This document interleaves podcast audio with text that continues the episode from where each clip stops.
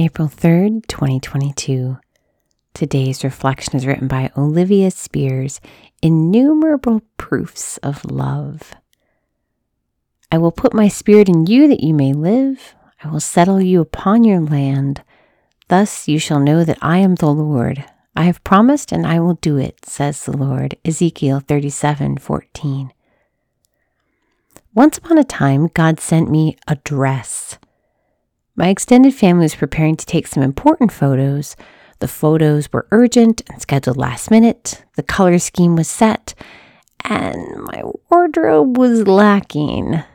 These pictures are ones my family would treasure forever, so I searched for navy blue dresses online and finally found one that could arrive in time, but our budget wouldn't allow for it. My soul already plunged in a deep darkness. I went to bed that night crying to the Lord. These pictures were important to someone I loved, and I felt gutted. I couldn't provide the ideal. I hadn't really spoken with the Lord in a while, yet this silly need broke me open. A dress felt like a ridiculous thing to be upset about, which is why I didn't express my sadness to anyone but him. The next evening, my best friend unexpectedly presented me with a small bag. I was cleaning out my closet, she chirped, and thought these would look cute on you. Upon my inspection, the small bag held two pieces of clothing. One was a navy blue dress. I smiled, immediately understanding who this dress was from. Does God need to prove his love for us in these small ways? No. Does he anyway? Yes. In today's first reading, the Lord promised to settle his people in a good land so that they would know his love.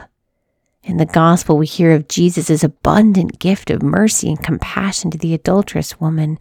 St. Paul reminds us of the gift of faith in Jesus. The Lord remains a thoughtful and intentional God. He knows our hearts.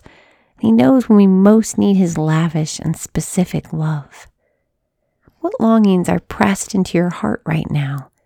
Have you told the Lord about them? How is He providing what you need in this season, even in the silly ways? Lord Jesus, we thank you for this day and for this sisterhood. We praise you and we bless you, Lord, for providing for us, even in the smallest ways. We love you in your holy and precious name. Amen.